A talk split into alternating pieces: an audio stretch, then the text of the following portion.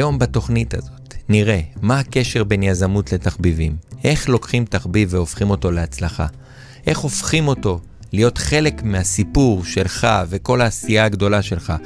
אנחנו הולכים לקבל מלא רעיונות, איך משלבים את כל התחומים ביחד בצורה מקצועית, ותמיד פועלים מתוך מקום של אהבה ותחושת שליחות.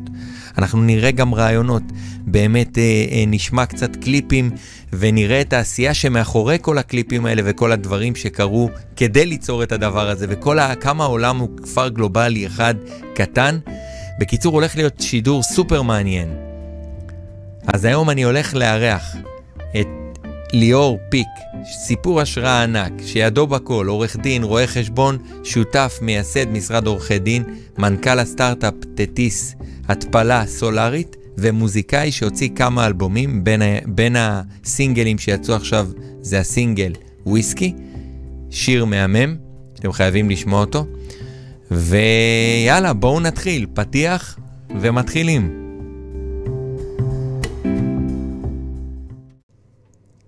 ועכשיו, תוכנית השיווק והאסטרטגיה של ישראל לסלול את הדרך ללקוח הבא, בהגשת ליאור אקירב, היועץ האסטרטגי מפתח שיטת הצמיחה הפיזיקלית. בוקר טוב לליאור פיק, איזה... בוקר טוב, איזה כיף. איזה כיף לראות אותך פה באולפן, להיות איתך ביחד בתוכנית, כבר הרבה זמן שאני רוצה לשדר איתך. אני רגיל להיות על ההגה, אני רגיל שם לשחקים. כן, אנחנו לא ניתן לך לגעת בהגה. בסדר, אז קודם כל אתה חייב לפתור לי סוגיה. מה הקשר שלך לצביק הפיק? יש קשר? הרבה שואלים אותי, לא, לא, לא שידוע לנו. ניסינו פעם, פגשנו אותו וניסינו ככה לראות, לבדוק, לא, לא כך ידוע, אבל אנחנו גם לא יודעים את כל השושלת עד הסוף, אז כי אתה יודע, המשפחות הלכו בשואה, אז כאילו, אתה יודע, לא, לא תמיד אנחנו יודעים בדיוק את כל הקשר. לא יודע, לא ידוע. אבל מה שכן אני יכול זה ש... משהו מצחיק ככה, לאשתי קוראים דניאלה, אז דניאלה פיק. או. ולבת שלי הגדולה, הבחורה קוראים שירה, שירה פיק. אז אנחנו ככה באזור. בקיצור, הכל נשאר במשפחה. הכל נשאר במשפחה.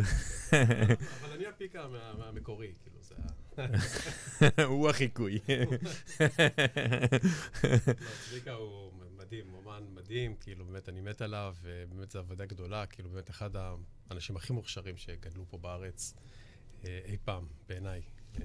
לגמרי, כן. תשמע, הוא יצר פה ממש דברים מדהימים. אבל לא באנו לדבר על צביקה פיק היום, באנו לדבר על ליאור פיק. אז קודם כל, ליאור, בוא, בוא תעשה לי סדר, קצת ככה, איך באמת משלבים את כל התחומים ביחד.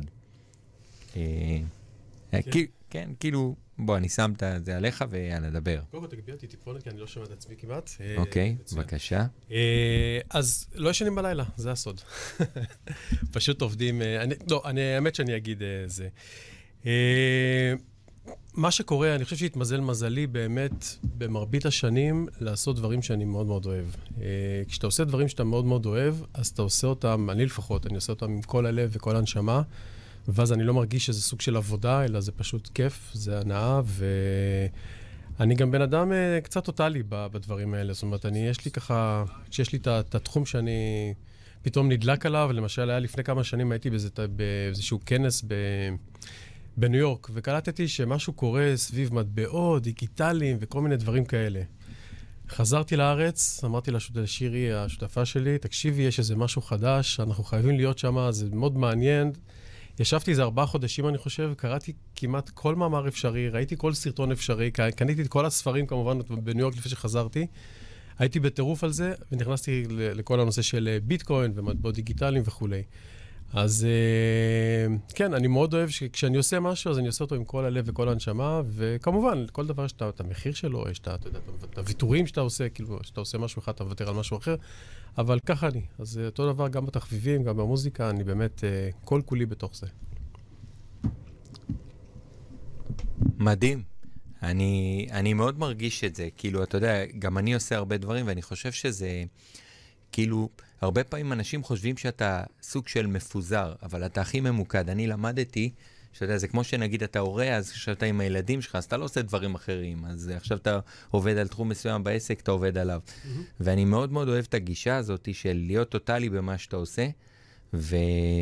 ופשוט uh, לבוא ממקום אוהב, וממקום של uh, להתחבר ל... לדברים שמניעים אותך.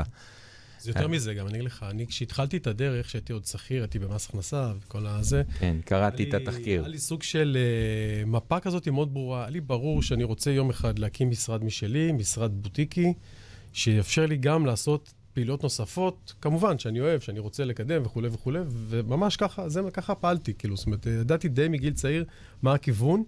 אתה יודע, אתה, יש לך מפה, יש לך כיוון, אתה לא יודע בדיוק איך הדברים זה, ומתי ואיך, אבל אה, זה מתוך מחשבה, זה לא סתם ככה. זאת אומרת, הייתי יכול בקלות להישאב, אם לא הייתי ככה, לא היה לי ברור, לתוך משרד גדול נניח, ולהישאר שם כשותף, היה לי כל מיני הצעות וכל מיני דברים כאלה, אבל אה, הייתה לי את הדרך שלי. כן, זה, זה תמיד אצל עורכי דין, ב- לפני שהם בורחים, מציעים להם הצעת שותפות, זה, זה כאילו, גם אחרי שהם תותחים, גם לא, אחרי זה, כן. להתמזג וכל מיני דברים כאלה בכמה, בכמה שלבים בחיים תקשעת, המשרד שלי כבר קיים עשרים שנה, זה לא יומן, זה זמן טס, יש לי שותפה שאיתי כבר למעלה מ-שש עשרה שנים, שזה פסיכי. אז היה לנו כמה כזה שלבים בזה שהציעו לנו להתמזג למשרד הזה, למשרד הפון, קיבלנו באמת הצעות מדהימות, אבל בסוף החלטתי שלא, פשוט לא, זה לא, זה לא מה שאני רציתי, כאילו, לא מה שאני רוצה. אז בוא, ספר לי קצת על מה הקטע שלך עם וויסקי, מה אתה, ספר קצת מה, מה, מוציא שירים, מה אתה, כל היום עם בקבוק וויסקי ביד, מה קורה? ממש לא. לא ירחתי, ריח של אלכוהוליסט נכנסת פה. לא, לא, לא. קודם כל ככה, אני בעיקרון, כשהייתי צעיר, אתה יודע, זה מתחיל מבית ספר. אני בבית ספר למדתי, עשיתי ככה חמש יחידות באומנות, וחמש יחידות בכלכלה, ובשתי מעלים מאה. זה כאילו שתי הקצוות. עכשיו, אחרי שסיימתי את הצבא, התחיל אז רימון וזה, ומאוד התלבטתי עם ללכת וללמוד מוזיקה ברימון. והחלטתי שלא, לא מתאים לי, זה לא בדיוק מה שאני אה, רוצה, אני לא רואה את עצמי כ- כמישהו שיכול להתפרנס ממוזיקה, אה, והלכתי לתחום של כלכלה ומשפטים, ודי עזבתי כאילו את התעשייה, זאת אומרת, היה לי בזמנו שהייתי סטודנט, וזה היה לי להקות, והופענו, וכל מיני כאלה, אבל עזבתי את זה, עברתי לצד הפסיבי, ולפני כשלוש שנים, פחות או יותר, חבר טוב שלי, אה, גיל תורן, נפטר, אחד החברים הכי טובים שלי, ואז החלטתי שאני מוציא אלבום לזכרו. עכשיו, לא לי, אתה יודע, ברמה של, כאילו, לא זכרתי איך מנגדים אקורדיהם, לא, כאילו, לאט לאט חזרתי לכל הזה, תוך כדי התחלתי לעבוד על האלבום, ובדצמבר האחרון בעצם הוצאתי את האלבום סולו הראשון שלי, שהיה לי זכרו. זה, זה, עבדתי עליו, כן, עבדתי עליו כמעט שנתיים, השקעתי את הנשמה, עשיתי אנשי עבודה לא רעה, זהו, וככה חזרתי למוזיקה, ומאז נשאבתי לזה, שוב פעם, כמו שאני עושה כל דבר, עם כל הלב והנשמה, אז נשאבתי חזרה, גם למוזיקה. וויסקי זה השיר, זה בעצם הסינגל הראשון בעברית, מתוך אלבום חדש שיצא בעוד כמה חודשים, שהוא יהיה בעברית הפעם.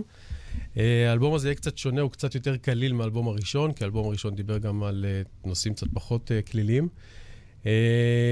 וויסקי זה מצחיק, זה שיר שדווקא מאוד אוהבים, קיבלתי תגובות מצוינות, הוא הגיע למקום שלישי במצעד הרוק של ישראל וכאלה, וזה שיר בכלל שהתלבטתי אם להוציא אותו בכלל.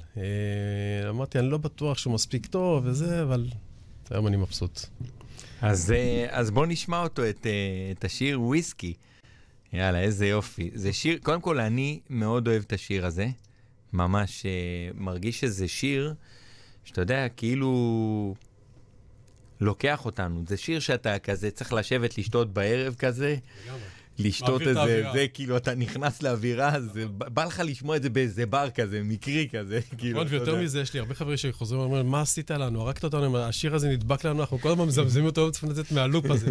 אז כאן שעשיתי משהו טוב כנראה, אם זה... כן, גם לא רק זה, אני גם אמרתי לך, לא יודע מה זה, כל דבר עושה לי טוב, זה וויסקי עושה לי טוב. כל רגע אני משגע אותך עם איזה משהו שעושה לי טוב. אז uh, הנה, אני שם את השיר, ויאללה, בוא נהנה ממנו, ואחרי זה נדבר עליו קצת, עוד, עוד קצת, נשמע עוד קצת פרטים עליו. קדימה. אז uh, יאללה.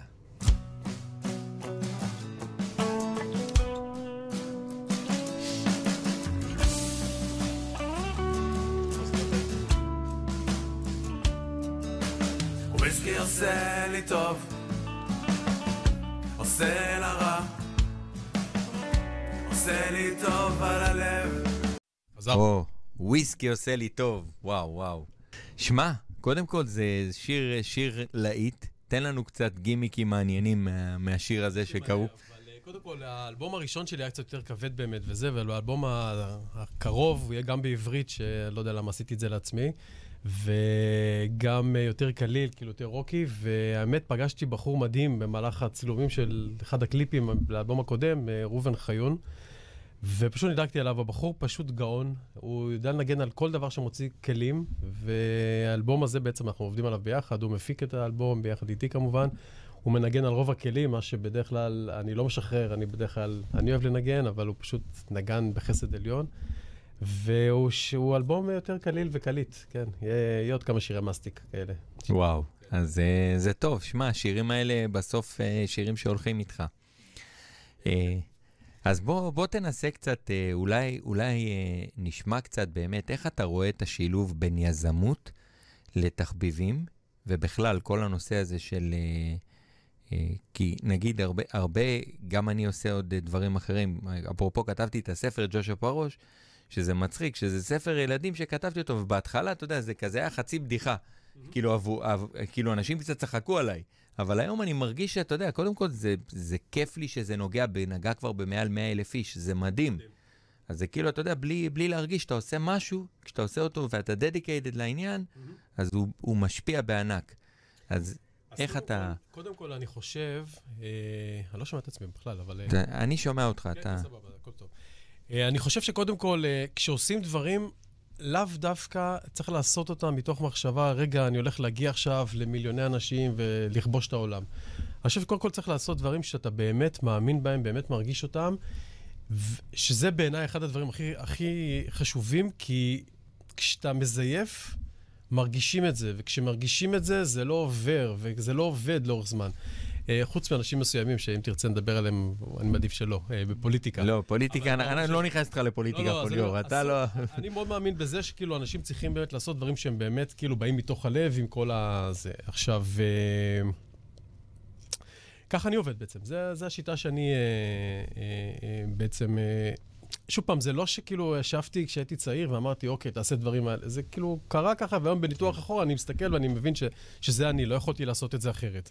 אז זה פשוט המגע של המוז, של אוזניות, עכשיו אני שומע מצוין.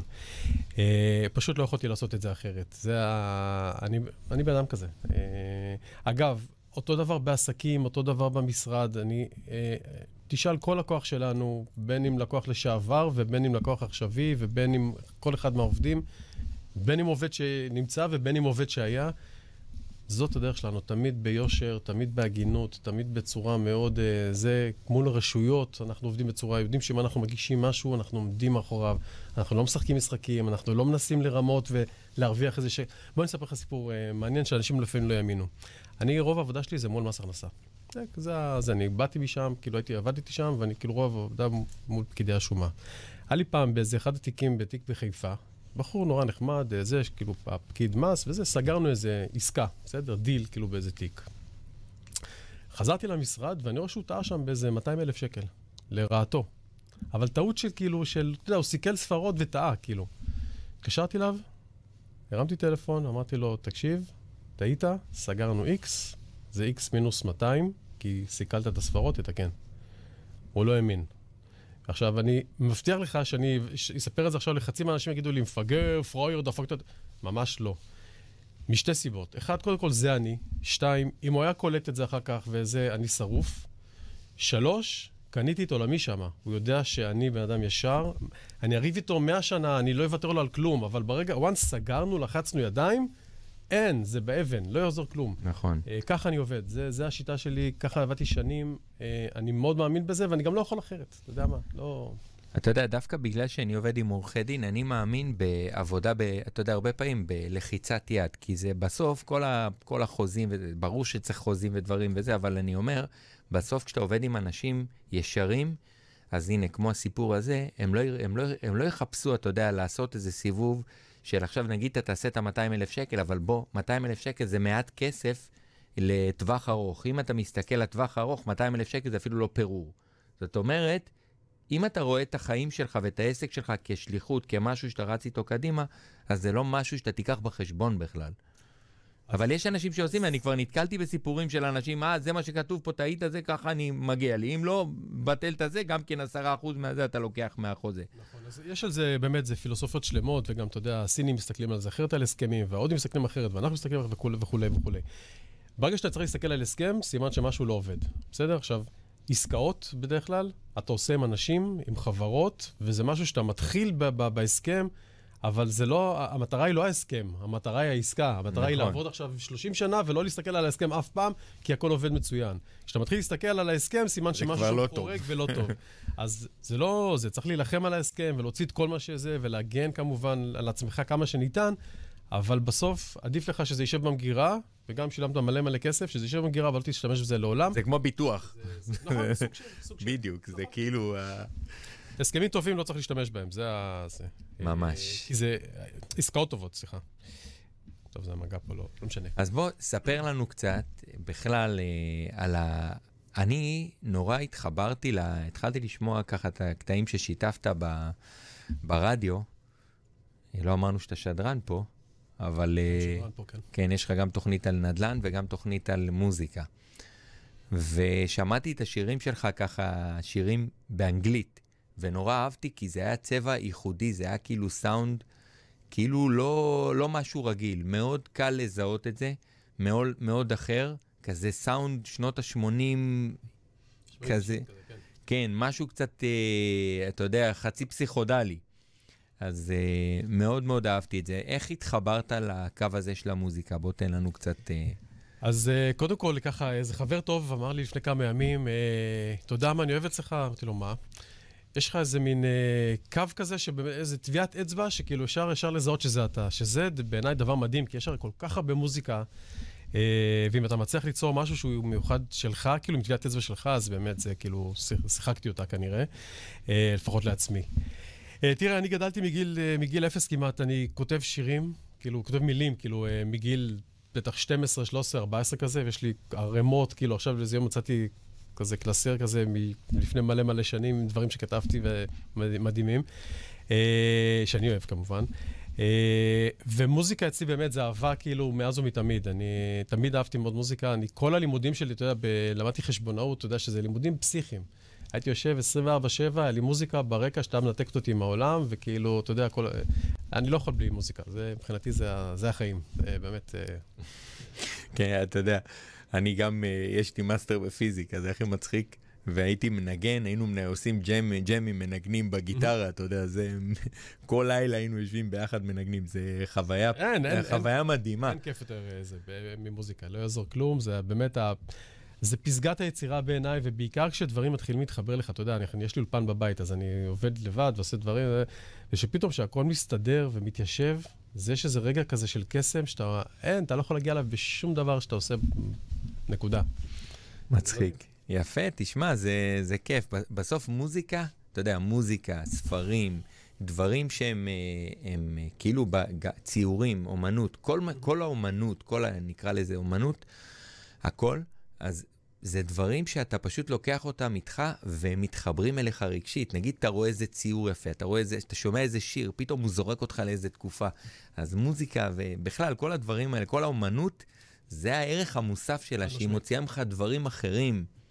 חד משמעית, וזה גם קצת הביקורת שלי, באמת על, קצת על, בעיקר מוזיקאים בתקופה האחרונה, שהם קצת משתבללים, מפחדים להגיד את הדעות שלהם ולהעביר זה, ואני לא, אני לאחד שלא יכול לשתוק, ואני גם בתוך השירים, אתה בטח אחרי זה תשמיע, יש לי כמה שירים שהם מאוד פוליטיים, כאילו בבסיס שלהם, וגם עשיתי קליפ כזה, אתה יודע, לתמיכה באוקראינה, או יותר נגד מלחמות ודברים כאלה. מוזיקה זה הדרך הכי קלה להעביר מסרים, לקהל רחב. כי מוזיקה כולם מתחברים בסוף. כמובן, כל אחד יש לו את הסגנון שלו, את הזה, אתה יודע על מה שהוא מתחבר יותר, מתחבר פחות. אבל, וזה קצת עצוב לי שבאמת מוזיקאים לא קצת עומדים יותר ומביאים את דעתם, כל אחד רוצה להתפרנס כאילו וכאלה, אז קצת מפחדים. אבל בעולם שלנו היום, עם המוזיקה, אם האומנים לא יובילו את השינויים, מצבנו ירע מאוד.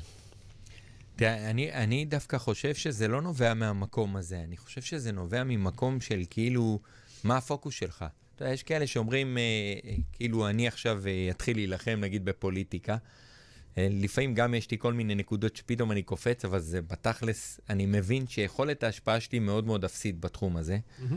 וכל מי, אפרופו גם בבחירות, כל מי שאני בוחר אף פעם לא, לא מנצח את הבחירות, אז כאילו אני חבל על הכל שלי, זה ככה אני מרגיש.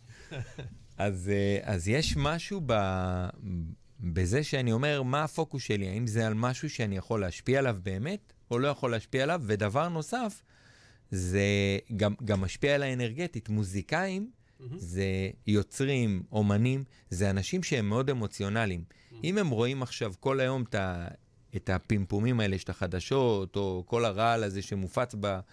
בפוליטיקה... אני כבר כמה שנים לא רואה טלוויזיה, לא שומע רדיו, באופן שיטתי, לא רואה, לא, לא פותח בכלל. אני לא אומר לראות את ה... זה, זה לא... זה, אבל אני אומר דבר כזה, אתה בדרך כלל שאתה יושב וכותב שיר, אתה רוצה לה, להגיד משהו. עכשיו, בסדר, זה נחמד, אני אוהב אותך, אוהבת אותי, לא אוהבת אותי, כן אוהבת אותי, זה, זה, סבבה, וזה, ויש גם באמת חלק גדול מהשירים שיצאו אי פעם ונכתבו, זה, יש בהם, מדברים על אהבה. כן. אבל גם שם הרבה פעמים נסים להגיד איזה, איזה, אני אומר, יש עוד כל כך הרבה דברים שצריך לדבר עליהם ולהגיד אותם ו- וכו', ולצערי יש פחות מדי. אבל סתם, זה דעתי האישית, כאילו, אתה יודע, זה, אתה יודע, אני מנסה בחלקת העולם הקטנה שלי להגיד, ואני לא יכול סתם להוציא שיר בשביל סתם להוציא שיר. כאילו, אני צריך כן. לנסות אה, ולהעביר איזה, איזשהו מסר מסוים. תראה, אני, אני לא חושב שמישהו מוציא סתם שיר ב, ביצירות שלו, אתה יודע, כל מוזיקאי פשוט מחובר לדברים אחרים. Mm-hmm. נגיד, הרבה אנשים מדברים על אהבה, כי אהבה זה נושא, נושא שהוא מורכב מאוד. עכשיו, מי ש... נגיד, אתה מתעסק בתחומים אחרים גם, ואתה יותר מחובר לצד הזה של הפוליטיקה, זה האהבה שלך, אפרופו. אז אתה כותב את השירי האהבה שלך. לא, אני גם כותב על האהבה, אני כותב על זה הכל, אני כותב על הרבה נושאים, זה בסדר, אבל אני אומר, אני כאילו, אני משתדל כן שיהיה איזשהו, אתה יודע, שזה יגיד משהו, ולא רק, אתה יודע, יש שירים שאתה קורא, מההתחלה עד הסוף, אתה אומר, סבבה, נחמד, כתוב נורא יפה, יש חרוזים, יש זה, אבל מה רוצה להגיד? אני לא יודע. אז מה אנחנו נשמע עכשיו? מה שאתה תחליט. נראה לי שאת wasting my time, ואולי אני ככה אגיד איזה מילה שתיים עליו. תגיד. אז בעיקרון wasting my time זה באמת גם כן שיר עם מסר, אין בו הרבה מילים, אבל המסר שלו הוא מאוד, זה, זה בעצם מדבר על זה שלכל אחד מאיתנו מבזבז הרבה מאוד זמן על דברים לא חשובים, בין אם זה לראות חדשות, ובין אם זה עם אנשים שלא מועילים לנו, שלא עושים לנו טוב, דברים שלא עושים לנו טוב, והזמן שלנו קצר, אין לנו חברים, זה, זה עכשיו ה...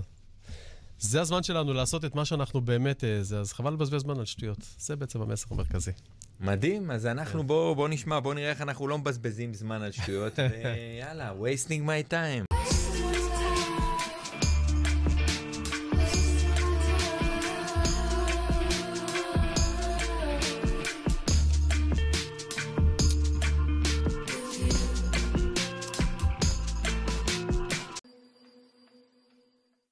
וואו, איזה, איזה מוזיקה חזקה מאוד, תקשיב, פשוט תענוג לשמוע, wasting my time, wasting my time, זה חודר אליך, אה?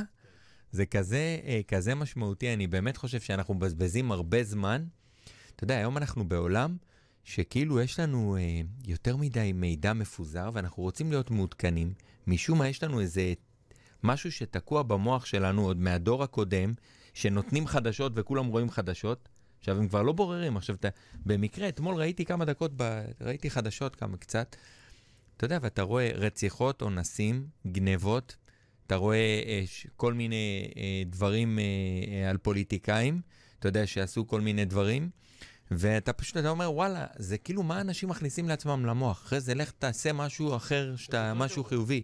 יותר גרוע, כי בוא נאמר שאתה, נניח, אתה מסתכל כמה דקות ואתה מתעדכן מה קרה, נניח, בסדר. העניין שיש איזה משהו, תוכנים לך את המוח עשרים שעות, אין לה מה להגיד. עוד פעם את אותו סרטון, עוד פעם את אותם דברים, כאילו, בשביל מה? ששים, שבעים, שמונים, תשעים, עשרים. אני רואה טלוויזיה, יש לי זמן לקרוא ספרים. מה שלא היה לי לפני זה, כי אתה יודע, אתה יושב בו מול הטלוויזיה, גם אחת היום. אני קורא ספרים, אני עושה מוזיקה, אני שומע מוזיקה, אני, אני עושה דברים אחרים, כאילו. למה לבזבז את הזה עם המסך המטומטם הזה? אני כבר לא מדבר על זה שזה פוגע לנו בנפש, ואתה יודע, ובכלל, זה, זה פשוט נזק אחד שלם. וגם הכל שם, אתה יודע, כל פעם מנסים למכור לנו כל הזמן, ופרסומות אינסופיות. מי צריך את החרא זה? וואו. של מה? למה זה טוב?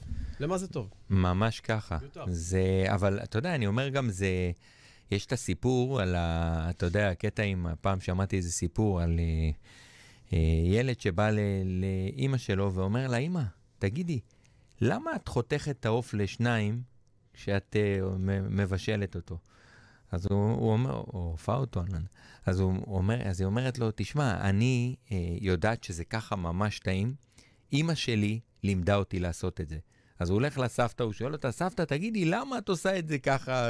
כאילו, ממשיך וממשיך, ואז הוא הולך ל... הסבתא אומרת לו, כי אמא שלי לימדה אותי, אז הוא הולך לסבתא רבא שלו, והוא מדבר איתה, ואז היא אומרת לו, היה לנו תנור קטן, שהעוף לא היה נכנס, היינו צריכים לחתוך אותו לשתיים. זאת הסיבה שעשינו את זה. עכשיו, מה אנחנו? כולנו, אפרופו ההרגלים האלה, התמיעו לנו כל כך חזק, נותנים חדשות, חדשות. עכשיו, אתה אומר לבינם שאתה לא רואה חדשות, הוא מסתכל עליך כעל עוף מוזר. עכשיו, הוא לא מבין שהוא העוף המוזר, הוא זה ששתלו לו למוח. תראה, אני לא יודע מה זה מוזר, לא מוזר, כולם, כל אחד יש את המוזרויות שלו ואת הדברים שלו. נכון, לא, תכלס, אף אחד לא מוזר. אבל כן, יש לנו הרגלים שאנחנו לקחנו מהאבא, מההורים, מהסבים וכולי, שאתה יודע, לפעמים צריך רגע לעצור ולנשום ולשאול רגע, מה שאני עושה זה מה שבאמת נכון לי, כאילו, עזוב עכשיו, כאילו, מה נכון לכולם. וזה לא פשוט, אתה יודע, כמה בתים אתה מכיר שאתה נכנס ואין טלוויזיה בזה, לצערי אני עוד לא הגעתי לשם, הייתי מת שלא תהיה לי טלוויזיה בסלון, או לא תהיה לי בכלל טלוויזיה בבית, אני עוד לא שם, אבל זה באמת בזבוז זמן, ושוב פעם, זה דוגמה אחת קלאסית. יש הרבה מאוד דברים שהם פשוט זוללי זמן, שאתה יודע, אם אתה אומר, תקשיב, אני עכשיו חייב קצת לנקות את הראש, אני יושב לי בים עם בירה וזה, זה לא בזבוז זמן, זה הנאה, זה כיף, זה מצוין. אבל אם אתה מרוח כל היום ככה בשמש ואתה זה, ולא בחל לקום ולא לעשות שום דבר, זה סוג של, בעיניי כמובן, כן. לא, אחרים יגידו שזה משהו אחר. אה, תחשוב כמה אנשים, אני, אתה יודע, לי תקופה, שפשוט נפטרתי מחלק מהלקוחות במשרד. למה? כי הבנתי שזה לקוחות שלא באמת מקדמים אותך, הם, הם גוזלים לך אחוז מאוד גבוה מהזמן, לפעמים הם רק שואלים שאלה והם רק זה, ותמיד זה בלח, כל מיני כאלה, ו... או כאלה שאפילו הם לא לקוחות, הם רק, אתה יודע, כל הזמן, אתה יודע, כאילו, עצות על הדרך, עצות על הדרך וכו'. אם אתה מצליח לזהות את הזוללי זמן האלה ולהיפטר מחלקם, אתה מפנה לך זמן לדברים שאתה באמת, שמועילים לך, אתה יודע. שב בחוף הים, תשתה בירה, זה בסדר, זה גם, אבל, אתה יודע. כל כך נכון, אתה יודע, הפרטו, אפרופו, ל- לראות מה בסוף, מה ה-עשרים אחוז שנותנים לך שמונים אחוז. הרבה פעמים אתה מגלה, פתאום יש לך איזה לקוח ששותה לך את כל הזמן, והוא משלם לך הכי פחות, והוא בסוף מתלונן גם אחר כך הכי הרבה, ואני אומר, זה המקום שלנו כבעלי עסקים, כל הזמן לחלק, להיות פנויים. כי אם אנחנו לא פנויים ואנחנו כל הזמן עובדים בעסק, אז זה מאוד קשה לחשוב על דברים. אנחנו צריכים לחשוב אסטרטגיה, ובסוף להוריד את זה לרמה הטקטית ולרמה האופרטיבית. ואם אנחנו כל הזמן עסוקים רק בעסק עצמו, אז זה בעיה. בגלל זה הצירה הזאת של הבירה, הוויסקי, אפרופו, לעצור לשתות וויסקי, ב- עם חבר, או בים, או בשקט, או שאתה יושב ושומע מוזיקה, אתה אחר כך פתאום מגלה דברים חדשים, פתאום אתה מקבל רעיונות, פתאום המוח שלך מתחיל לחשוב אסטרטגיה ולא אופרציה. תראה, גם כנותני שירותים וגם כבני אדם, יש לנו בסך הכל עשרים וארבע שעות ביממה, אוקיי? עכשיו, אם לקחת, ישבת שעה עם מישהו שלא עושה לך טוב, שלא מקדם אותך, שלא נכון לך וזה, בזבזת שעה שלא תחזור, נקודה. נקודה. עכשיו, שוב פעם, אני יודע שזה קיצוני קצת וזה חד, וכולנו חוטאים פה ושם, וזה בסדר, זה חלק מהעניין.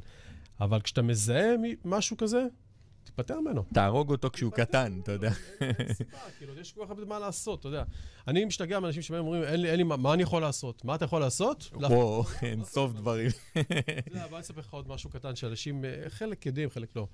אני, כשהתחלתי את המשרד, את הפעילות של המשרד בהתחלה, בשנים הראשונות, אמרתי, אני לא רואה את עצמי עורך דין כזה רגיל, אתה יודע, שעושה כל הזמן, זה לא, זה לא אני, אני חייב ככה, זה, זה אחד. ושתיים, אמרתי, אני לא אוהב לנסוע. אז אני התחיל לעבוד על הפן הבינלאומי. עכשיו, לא היה לי איזו תוכנית מסודרת. עכשיו, היו שנים שהתחלתי לנסוע לשוויץ. הייתי כל איזה שלושה חודשים בשוויץ, ציריך, ז'נבה. עכשיו, אפילו עורך חשבון שלי, איתן מון, איש יקר, איתי מההתחלה, הרבה לעוד, לפני אני מכיר אותו. אמר לי, מה יש לחפש בשוויץ? אמרתי, מה אכפת לך? יש שם שוקולד טוב, נחמד, אנשים טובים וזה. חלק גדול מהפעילות שלי במשרד, צמחה בעקבות זה. יצרתי את התשתית, הקשרים. אחרי זה היה הליכים של גילוי מרצון, כל מיני איזה. הם יפנו אליי בעוד רבות של לקוחות, כאילו לאיזה, אתה יודע, הבנקים. עכשיו, זה לא היה קורה אם לא הייתי בא ואומר, אוקיי, שוויץ מעניינת אותי, הנה זה הזה, בוא נראה איך תוקפים את זה, ובהתחלה קצת בזבזתי זמן גם, ונסעתי, ועד שלקחת שהבנתי מי, נגד מי, וכו'. אבל יצרתי תשתית, יצרתי משהו, אתה יודע, שכאילו... עכשיו, כשהתחיל, למשל, הליך של הגילוי מרצון, היינו, אני ועוד שני עורכי דין בני מאה, בערך ברשימות של הבנקים, זהו. אחר כך כולם מתחילים לדוף אחריהם, אבל אתה יודע, זה כבר היה לי פור של שנים על, על כולם. זו דוגמה אחת, יש לי עוד כמה זה. אז בעיקרון יש תמיד מה לעשות, וחשוב מאוד לשבת כאילו מראש, לתכנן, לראות מה אתה רוצה לעשות, לאן אתה רוצה להגיע, ומה הדרכים הנכונות, ולפעול, לפעול, לעשות, ללמוד, ידע. אני, אני חייב להגיד לך משהו על מה שאמרת פה. אחד הדברים שנגיד, אני החלטתי לפני שלוש שנים, שבא לי להיות יותר פנוי בבית, לילדים שלי, וגם עברתי כל מיני שינויים.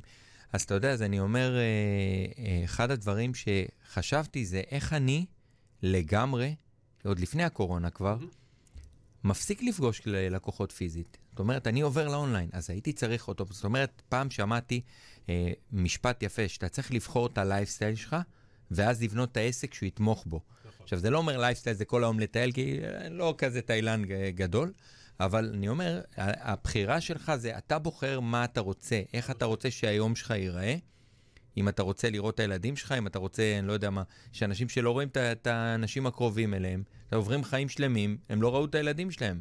אני בתור מי שכאילו עבד עד לפני כמה שנים כמו חמור, כאילו עשרים וארבע שבע עבדתי, בסדר? עבדתי, כאילו היה לי, בימי שישי הייתי עובד עד ארבע בבוקר, ברמה הזאת. כאילו זה היה, אה, כמובן שיניתי את זה בשנים האחרונות, בכמה שנים האחרונות, אבל, אבל אה, היה לי דווקא סיפור, אה, סיפור יפה על העניין הזה. הייתה לי התלבטות, כמו שאמרתי מקודם, אה, עם המשרדים הגדולים. הציעו לי כאילו באיזשהו שלב, להתמזג, טטטן, ואז ישבתי עם עצמי ואמרתי, רגע, מחר אני רוצה לעשות איזושהי פעילות מחוץ לישראל, שלא ברור לה אני הולכת. אני חושב שהיא כאילו נכונה וזה, ואני בתוך משרד גדול. מה אני עושה? מה אני עכשיו ארבעים חמישים שותפים, אני אקח אותם לשיחה ואני אגיד להם, תקשיבו, זה וזה וזה, זה, בוא, תנו לי את ברכת הדרך. זה לא, אני לא פנוי לזה. אני החלטתי לפני כמה שנים, עשר שנים בערך, שקלטתי שצרפת, קורה משהו עם צרפת, אפילו יותר מעשר שנים כבר, הרבה יותר. משהו קורה עם צרפת, יש עלייה וכו' וכו'. התחלתי לעשות כנסים בפריז. עכשיו, במשרד גדול, עד שהיו מאשרים, ועד שזה, וכן ככה, ואין תקציב, ויש תקציב, קמתי ונסעתי, כאילו, ואתה יודע, ויצרתי את הקשרים, תקשיב, כמות פסיכית של לקוחות, כאילו צרפתים שכאילו עברו, שעלו, עשיתי כנסים שלמה כדאי לעלות לישראל, למה כדאי להשקיע בישראל, אתה יודע, הבאתי לפועלים, עשיתי הרבה מאוד uh, דברים uh, זה, ואגב, אני לא דובר צרפתית, שזה בכלל סי-סי, היה לי תמיד עורכת דין צרפתית, שכאילו, שעזרה לי. Um, אז כן, חד משמעית, אנחנו בעצם מחליטים על המסלול שלנו, ואנחנו צריכים לבוא לזה עם כל ה... להאמין בעצמנו, לעשות את זה עם כל, ה... עם כל הכוח ועם כל הזה. שוב פעם, אנחנו גם עושים תאוריות. כולם עושים תאוריות, גם זה בסדר. אגב, אני חושב שאין אין אדם שלא עושה טעות. אין דבר כזה. החוכמה היא ללמוד מהטעויות. אם אתה מצליח ללמוד ולתקן ולעשות יותר טוב אחר כך, הרווחת שיחקת אותה. אם אתה לא מצליח, אז אתה... אני, אני אומר, אתה צריך בסוף לבדוק את המסלול שלך. למשל, נגיד, אפרופו, אני, כשראיתי שאני מחליט לעבור לעולם האונליין, ופחות להיות פיזית, צריך להיות פיזית, אז אתה פתאום צריך להביא מישהו כזה שיעבוד איתך, ואתה צריך לבנות דברים דיגיטליים, ואתה צריך לבנות תשתית, ולבנות דשבורדים. אז כל העולם שלך מתחיל להתכנס, איך אני עושה להם את החיים יותר קלים, כדי שאני אוכל לא להיות בתוך התמונה כל הזמן. וזה הקו. תשיב, האלבום הראשון שלי, אני כאילו התביישתי לשיר, כאילו התביישתי שמה פתאום אני אשיר וזה, אז נעזרתי בזמרים. עכשיו, זו הייתה תקופת קורונה, אין לנו זה, ולא כך הכרתי פה, אתה, אתה יודע, אתה... הצלחתי דרך האינטרנט להגיע, יש לי זמרת אופרה איטלקיה מדהימה, ששרה שם באיזה שבעה שירים, ראפר אנגלי, וכולי וכולי, והכל, אתה יודע, זה אנשים שלא פגשתי אותם בחיים, הכל מרחוק. שלחתי להם את הטרק, הקליטו, החזירו, סידרתי, העולם הם קטן. כן, זה שיר שאתה אוהב, אתה הולך לשמיע עכשיו שיר שאתה אוהב. זה נקרא קרימינל. אני כבר עושה את ההקדמה ככה. אז זהו, זה שיר שנקרא קרימינל, שבעיקרון זה השיר הראשון, פותח את האלבום הראשון שלי. מה שעשיתי לפני כמה חודשים, כל כך הרגיז אותי, כל מלחמת רוסיה, אוקראינה, כל כך מיותרת הזאת, שכל כך הרבה אנשים מתים סתם, סתם, סתם. מדהים. זה פשוט מקום שעושים את כל, לא יודע מה, את כל ניסויי הנשק בעולם, עושים שם בעל המסכנים האלה. אז בעצם לקחתי והוצאתי את השיר, כאילו, קליפ מחדש, שבעצם לוקח קצת, כאילו, קצת אנטי, אנטי מלחמה בכלל, כאילו. הוא קיבל לא מעט צפיות, גם הגרסה הזאת בעולם. זה, זה כל כך uh, משמעותי מה שאתה אומר פה, אתה יודע, העניין הזה שהעולם גם איבד שליטה, אתה רואה כמה בקלות העולם יכול לאבד שליטה, זה מטורף. אני לא חושב שהעולם מאבד שליטה, אני חושב שיש שליטה של פשוט uh, גורמים שיש להם כל מיני אינטרסים, לצערי אני אומר את זה, ואתה יודע, תעשיית הנשק זה אחת התעשיות הכי חזקות בעולם. כן. הם לא ייתנו לעולם להיות במצב של שלום, זה לא יקרה. אז כל פעם יש התפרצויות בכל מיני מקומות, ועושים שם את כל ניסויי הנשק האפשריים, כולל אצלנו דרך אגב. ברור, בכל מקום. יאללה, בוא נשמע את השיר. See the light at the end, we're still in the darkness. No future, no hope, cause he's who started destroying a nation, now the country is bleeding. Now we just have to face it, ask us for what are we pleading. I'm not an old woman, asked me, full of fear she was screaming. Who can replace this blasphemy and all of this grieving? I said, he's destroying a nation, now the country is bleeding. Now we just have to face it, ask us for what are we pleading. וואו, איזה, איזה פסיכודלי זה, תקשיב, זה חזק מאוד. ספר קצת על הקליפ, על הדברים קצת, מה קורה פה. זה שיר שהתחיל כבדיחה, הבן שלי נורא אוהב ראפ, והאמת שהיה לפני איזה שנתיים בערך לא כל כך הקשבתי למוזיקה הזאת, ויום אחד אני אומר לו, כאילו, מה הבעיה לעשות? זה שטויות, אבל מה הבעיה לעשות שיר ראפ? כאילו, זה שטויות. יש לנו אולפן, זה בעשר דקות אני עושה משהו כזה. אני אומר, אתה והשטויות שלך, כאילו, אתה יודע, שש עשרה כזה, אבא, אתה והשטויות שלך. בקיצור, אתה יודע, ישבתי קצת וזה, וככה נולד בעצם השיר. עכשיו, המילים התחילו בהתחלה, זה היה בהתחלה, זה משהו, זה גרסה בעברית, וכמובן קצת על מה שקורה פה. זה בעיקרון, זה נקרא קרימינל, כאילו, אבל זה כאילו על, שהקרימינלים זה בעצם, אתה יודע, הפוליטיקאים. הממסד. הממסד הפוליטי, כאילו, בעיקר. כן. ואז אמרתי, רגע, הבעיה היא לא רק פה, הבעיה היא עולמית. אז כאילו, אני לא יכול לעשות שיר כזה בעברית וזה, זה בזבוז, ופשוט הפכתי אותו באמת, שבאנגלית, נעזרתי פה בראפר אנגלי מדהים, כאילו שפגשתי, הכרתי דרך האינטרנט, מאז הוא נעלם לי, אני לא יודע, לא מוצא אותו בכלל וזה, אבל זה בחור מדהים, שלחתי לו כמובן את המילים, מה אני רוצה שיהיה וכולי, זמזמתי לו וכאלה. וואו, איזה יופי, איזה יופי, תראה את פעילי הטכנולוגיה, תראה מה זה, העולם הוא כפר גלובלי קטן, אז זה כזה מדהים. גיליתי את זה באמת בשנתיים האחרונות, שהעולם פשוט קטן, כאילו זה באמת, אתה יודע, הוא שולח לי קובץ, אני מעלה את זה לתוכנה, מסדר, וזה, שולח לו, מתקן, כאילו, אתה יודע, זה הכל באמת כל כך נגיש היום, זה מדהים.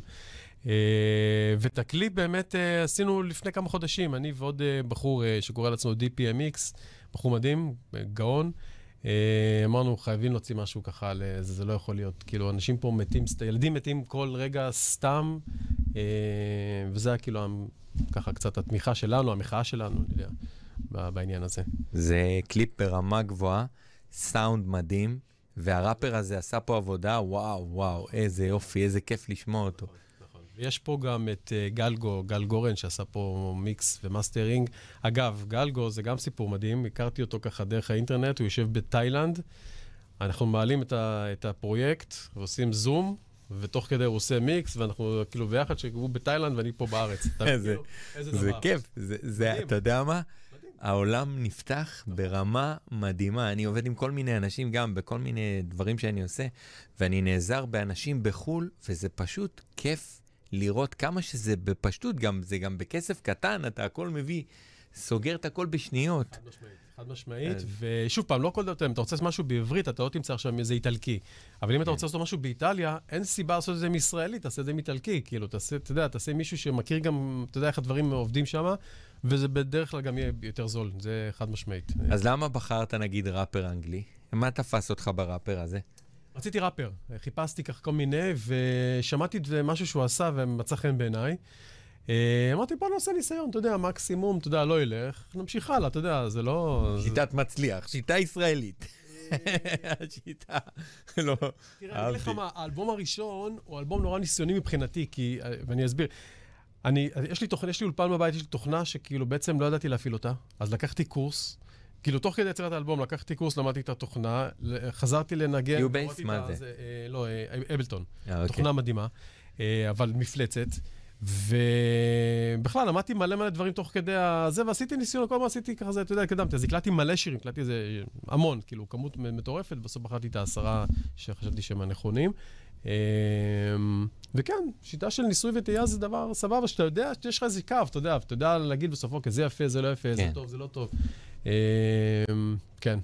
שיש לך את העין הביקורתית הזאת, שמצד אחד היא גם רואה מה נכון ומה לא נכון, אתה יודע, אתה לא יכול לעבוד על עצמך בסוף, אתה... נכון, לא נכון, זה בטח לא במוזיקה. לא, נכון, לא נכון הכוונה, אתה יכול לראות מה נכון לך ולא נכון לך, אתה רואה, אם אתה יש לך עין ביקורתית, עכשיו, אם אתה פועל נגד הערכים שלך, פתחנו בקטע של לפעול נגד הערכים, גם במוזיקה, אתה פועל נגד הטבע שלך, נגד הערכים שלך, זה לא יישב לך טוב. אז נגיד אגיד לך, אני, כשהייתי צעיר, היה לי גם כן, היה לי פורטרק, כאילו טפ ארבעה ערוצים, אנו מקליטים מהבית על קלטות כאלה, עכשיו פורטרק, אין לך, זה ארבעה ערוצים, זהו, אין לך, תדע, אתה לא יכול לעשות כלום, עכשיו מה היינו עושים, היינו מקליטים שלושה, מורידים אותם לאחד, ואז מפנים עוד שלושה, ואז מקליטים עוד זה, ככה עושים כל מיני קומבינות, אבל כבר עשית מיקס לשלושה שהורדת, אז אם תהית, כאילו זהו, זה גמור. הלך. עכשיו, באבלטון יש לך פתאום אינסוף ערוצים, אתה יכול לעשות מה שאתה רוצה, כאילו זה לא מוגבל, שזה גם כן בעיה לפעמים, כאילו השפע, זה אפרופו שפע, שפע. אז אני הרבה פעמים עושה מלא מלא דברים, ואז מתחיל להוריד, להוריד, להוריד, להוריד, עד שאני... לנקות, לנקות. אבל זה כיף, יש לך פתאום כזה, אתה יודע, מטבח אינסופי, אתה יכול לבשל מה שאתה רוצה, כאילו. אז זה פשוט כיף. איזה יופי. זה חלק מהעניין, אני חושב בכלל. אתה יודע, אני אגיד לך עוד משהו. יש מלא דברים בדברים שאני עושה, שכאילו הגיעו בעקבות טעות. עשיתי פתאום איזה טעות, ניגנתי משהו שלא התכוונתי, ואומר, וואלה, זה מגניב. איזה יופי. בסולם, כן בסולם, מלא את התחת, סליחה על זה, כאילו, כמובן. הכל בסדר, זה אנחנו פה ב... מוזיקאי, עכשיו זה לא הצד של העורך דין, אתה יכול חופשי, אתה יכול להוציא פה ג'וינט, לשן באולפן, לא, סתם, לא, אני צוחק. לא, אני סתם, אתה יודע, הוא הוויסקי.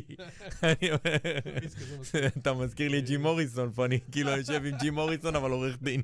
אבל עורך דין, עורך חשבון. אני מחכה שישבור לי פה איזה גיטרה באולפן, פתאום. כאילו, אני, אני מצאתי שהשילוב הזה אצלי של כאילו האמנות וה, וכאילו, והעריכת דין והזה, זה שילוב שהוא מנצח גם בצד העסקי. כי כשאתה בא לדברים, אתה מסתכל עליהם טיפה אחרת, קצת לצאת מהקופסה, קצת זה, אתה מגיע הרבה פעמים לדברים שבן אדם שיושב בצורה שבלונית, כנראה לא יגיע אליהם. וואו, זה, זה, זה כל כך נכון, אבל זה בדיוק העניין שכשאתה עושה כמה דברים, ואתה לא עושה אותם, אבל כאילו, אתה יודע, יש רגעים בשלבים שאתה מתחיל את העסק, את העסק, כאילו, כעצמאי או כבעל עסק, אז אתה מתחיל להתפזר, ואז אתה מנסה את זה, ואתה עושה את זה, ואתה עושה את זה, זה פיזור. אבל כשאתה ממוקד, ואתה עושה משהו אחד, אתה בונה לו קו, ואתה כבר יודע לבנות אותו מאלף עד תף, ואז אתה עובר לדבר הבא, ואז פתאום הדברים מתחילים להשתלב, ומתחילים להיות חיבורים ביניהם, כל הסינרגיה הזאת היא עוצמתית, היא פותחת לך את הראש, פתאום ב... אם זה בעסק, אם זה בכל מיני דברים שאתה עושה, זה הכל נפתח ומתחבר ביחד, הדברים משתלבים בסוף. אני אגיד לך עוד משהו שככה, שוב פעם הניסיון שלי, אני, אה, וזה גם לקח לי שנים להבין את זה, אבל אני כאילו כזה, אסור לפעול מתוך פחד. תעשה דברים שאתה מאמין בהם, שאתה אוהב אותם, תלך עליהם וכל הכוח, לא מתוך פחד, מתוך אמונה ומתוך פשן, כאילו, זה. כן. אין מצב שזה לא יצליח. אם אתה תפעל כל מתוך פחד, אתה תהיה, אתה יודע, אתה כל הזמן תהיה כזה עצור ו- וכולי. אסור לפחד, צריך לעשות דברים, להעיז. שוב פעם, במגבלות, אתה יודע, זה, אני לא עכשיו... המודעות, במגבלות המודעות, אתה לא הולך קופץ לכבישים ועושה זה. נכון, כשאני פתחתי את הרשתחת, יצאתי לעצמות בעצם, התקשרתי לאשתי, המחלתי שכיר ומשרד איזה שנה, הייתי אמור להיות שם שותף וכולי, ועזבתי, אשר לאשתי, ואני אומר לה, החלטתי לפתוח משרד. אמרתי לה, ואתה, היינו בתחילת... איך נחיה, איך לשלם משכנתה? תקשיבי, בואי רגע. אני לא הולך לפתוח עכשיו פאב או מסעדה, לשים שתי מיליון שקל, שאולי אני אסגור אותם עוד שלושה חודשים ושרפתי את הכסף. אני כולה צריך לפטופ וסלולרי, ואני אעבוד מהבית חודש, נראה איך זה הולך, בלה בלה בלה, ומקסימום, אני אחזור להיות שכיר ואני אקבל אלף שקל פחות. כאילו, מה? איפה, איזה סיכון? אתה צודק, אתה צודק, נכון. יום אחד לא השתעממתי, יום אחד לא ישבתי... זה אפרופו ניהול סיכונים, זה היכולת להבין מה אני, מה אני מסכן מול מה אני שם בצד השני. איפה אני נמצא עכשיו? והאם מה שאני עושה, אם יש סיכוי או אין סיכוי, לצמוח משם לנקודה שאני רוצה להגיע אליה. אז אה, אהבתי את השיתוף לבת הזוג שלך, וכן, מאוד. אז בואו נסכם ככה את, ה... את השידור ב... סיכומים, איך אני שונא ס... סיכומים. סיכום כזה של... קודם כל, לפ... לפני, גם בסיכום, אני רוצה שתגיד כמה מילים, על הקטע של כל הפעולות שאתה עושה בה, בשביל לייצר את המוזיקה, כל אפרופו הפרסום, הדברים, השימוש. אז כן, זה... כי... אני בעצם סטארט-אפיסט, אני בעצם סטארט-אפ, לא סטארט-אפיסט, אני סטארט-אפ שאני בעצם, אני הסטארט-אפיסט, אני המזכירה, אני האיש דיגיטל, אני, ה... אני הכל בעצם. זה לא שאני לא נעזר באנשים, אני יודע כאילו להביא את עצמי למקסימום שאני יכול להוציא מעצמי, ואז אני אומר, אוקיי, מיקסים וזה, זה גדול עליי, אז יש לי את מושיק, יש לי את זה וכולי. או למשל בקליפים, עשיתי חלק גדול מהעבודה נניח, ואז אני נעזר במישהו שיודע לקחת ולשבת על התוכנה ולסדר את זה בצורות שאני לא יודע. וזה מצוין, זאת אומרת, זה חשוב, כאילו לדעת איפה אנחנו, גם, חשוב גם להבין, לדעת איפה המגבלות שלנו, מה אנחנו מסוגלים לעשות, מה אנחנו לא מסוגלים לעשות. אגב, אנחנו מסוגלים לעשות הכל. לא תמיד, כאילו, מבחינת עלות תועלת זה נכון וכדאי, אבל... אז לא, לא, לא הכל אנחנו מסוגלים. אם יש לך, נגיד, מישהו שלא רואה את הפרטים הקטנים, לא יכול לעשות את הפרטים הקטנים, הוא לא רואה אותם, אז זאת אומרת, יש דברים שאתה לא רואה, אתה יודע, אבל... נכון, בסדר. כן, אז... אבל בגדול, אני אומר, אנחנו יכולים עוד הכל, שום דבר זה לא rocket science, זה לא מדע גרעין, אנחנו יכולים באופן עקרוני לעשות כמעט, היום יש כלים, אפילו חינמים, שאפשר איתם לעשות הרבה מאוד דברים. שוב פעם, עדיין צריך לדעת איפה המגבלות, בעיקר בעלות תועלת, ולעזר בהחלט באנשים שיקחו וימנפו אותנו משמעותית קדימה. תגיד כמה מילים על... אני רואה שהשדרן הבא עוד לא הגיע, אז תגיד כמה מילים על תטיס. תטיס, כן. תטיס, על ההתפלה הסלולרית. אז תטיס זה הדבר הכי מדהים כנראה שאני, חוץ מהמשפחה שלי, שאני עושה בחיים. זה באמת סטארט-אפ שהוא, לפני הכל הוא שליחות. זה סטארט-אפ שמה שהוא עשה, הוא פיתח מוצר של התפלה סולרית, זאת התפלת מים סולרית, והמוצר הזה בעצם מתאים, לא יודע אם אנשים יודעים, אבל מים זה הבעיה מספר אחת בעולם. כשני שליש מאוכלוסיית העולם, כשישה מיליארד בני אדם גרים באזורים שאין להם גישה למים לא מזוהמים. אז יש מים בכל מקום, פשוט אנשים מרעילים את עצמם כי הם שותים מים מזוהמים, ואז חולים ומתים. אגב, כל יום מתים אלפיים וחמש מאות ילדים בעולם מבעיות שקשורות למים. כל יום, כל שעה. זה מדינות העולם השלישי, לא? זה לא רק. זה מדינות העולם השלישי, זה הודו, זה סין, זה דרום אמריקה, זה ברזיל וכו' וכו'. וואו. זה מטורף. מה שאנחנו עשינו בעצמנו בטטיס, פיתחנו מוצר שבעצם לוקח אנרגיה של שמש בלבד, אנחנו לא צריכים שום חיבור לחשמל, ובצורה מאוד חכמה מחכה את הטבע, אבל עושה את זה בצורה הרבה יותר טובה ממה שהטבע עושה. אנחנו בעצם יעילים פי עשר ממה שהטבע עושה, ובעצם יודעים לנקות כמעט כל סוג של מים. זה מתקנים קטנים של אלף ליטר ליום, שיכולים להיות מפוזרים ליד ממש, תחשוב שיש איזה כפר או עיר של עשרים, חמישים, מאה אלף תושבים. אף אחד לא יבנה להם מתקן התפלה, כי זה מיליונים. אף אחד לא יבנה להם תחנת כוח שתספק את האנרגיה שהמתקן התפלה צריך, וזה רק הפתרונות האלה. אז... בפועל הרעיון הוא כזה שבעצם אתם יוצרים עננים, אתם מאדים את כל המים, אבל בתוך קופסה שבעצם יש בה ארבע שכבות, שבכל שכבה אנחנו עושים את התהליך, ואז לשכבה הבאה לוקחים את החום השיעורי לשכבה הבאה, ועושים עוד פעם את התהליך, ואת החום השיעורי לשכבה הבאה, וככה ארבע פעמים, בדרך הזאת זה בעצם פי עשר, יותר יעיל ממה שהשכבה. אתה אומר, אתם מנקים את המים כמעט... לחלוטין, לחלוטין, ואז מוסיפים מינרלים בסוף, ואז זה מי שתייה. הבנתי אותך.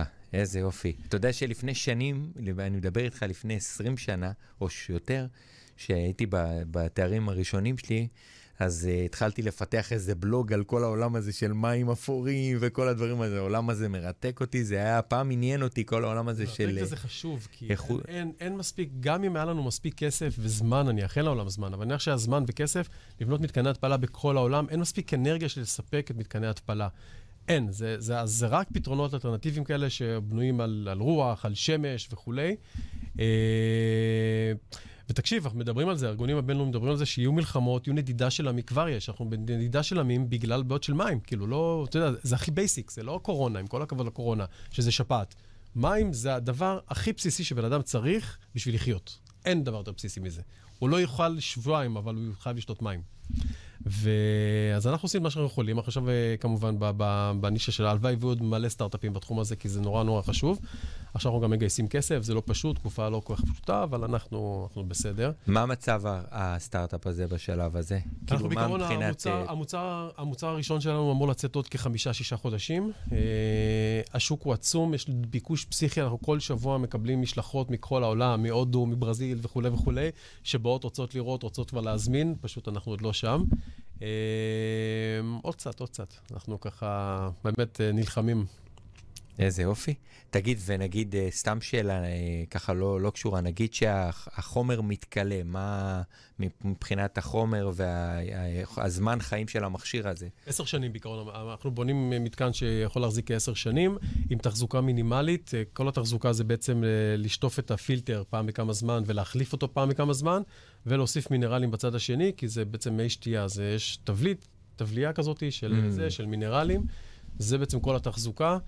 בתוך כמה זמן זה מסנן אלף ליטר? ביום, כל יום. וואו, איזה יופי, זה מדהים. תחשוב שיש לך פתאום איזו אסון, נניח. אתה שולח מכולה. זה כזה אפשרי, זה מצב אפשרי. תוך כמה שעות יש מים, כאילו. וואו. זה מדהים. בקליפורניה בנו מתקן התפלה רציני, לקח שש עשרה שנה מהרגע שקיבלו החלטה, עד הרגע שהוא הוציא מים. שש עשרה שנה, אין לעולם את הזמן הזה לחכות. כאילו, וגם אם יקצרו את זה לעשר שנים, לחמש שנים, אנחנו רוצים את הפתרונות היום. אז זה חלק מהפתרונות. מדהים. אז משפט אחרון לסיכום, מה שבא לך להגיד, ככה על המוזיקה אבל. כן, אז קודם כל יש לי ביום שישי בבוקר באמת בין שמונה לעשר תוכנית שאני מערך, רק מוזיקאים חדשים, צעירים, כי יש פה כל כך, יש פה מאות אם לא אלפי, אלפי לדעתי, הם מוזיקאים צעירים מדהימים במדינה שלנו, ותשמעו יותר מוזיקה, הם לא מצליחים להגיע לגלגלץ, כי אתה יודע, יש סינון מאוד מאוד uh, קפדני שם ופלייליסטים וכולי, תתמכו, תשמעו, כי אנשים מוכשרים, עובדים מאוד מאוד קשה, ואין על מוזיקה, לעזור. יפה, תודה רבה לך על ההשתתפות פה בתוכנית היום, שמח שאירחתי אותך, למדנו הרבה על העשייה שלך. תודה, תודה, וכמובן חייבים להודות לעוז מזרחי, שהקים פה את הרדיו המדהים הזה, באמת, שנותן פה במה כאילו ל... לאינסוף דברים מדהימים, הכל, אתה יודע, עם פשן מטורף. אתה רואה בטלפרומטר? אה, אני מקדים אותך, אני עושה לך את זה. כן. עם פשן מטורף באמת לרדיו, וזה שאין פה פרסומות, ואנחנו לא נתמכים על ידי שום גוף, כאילו, אתה יודע, מסחרי, והכל באמת מתוך אהבה למוזיקה, וזה... זה רדיו שנותן ערך אמיתי, כאילו, זה... כן, זה, זה, זה אפרופו יזמות, זה יזמות, בדיוק השיחה שלנו עכשיו, זה תחביב, יזמות, הכל ביחד. השפו, עוז, תמשיך, תמשיך ככה. מאוד, אני אוהב את עוז ומאוד מעריך אותו על העשייה שלו, ובאמת, מדהים. אז uh, אני מסיים בתודה לאסנת גברקון, שעזרה בהכנת השידור, לעוז מזרחי מנהל התחנה, תודה רבה שהזנתם וצפיתם בתוכנית השיווק והאסטרטגיה של ישראל, לסלול את הדרך ללקוח הבא.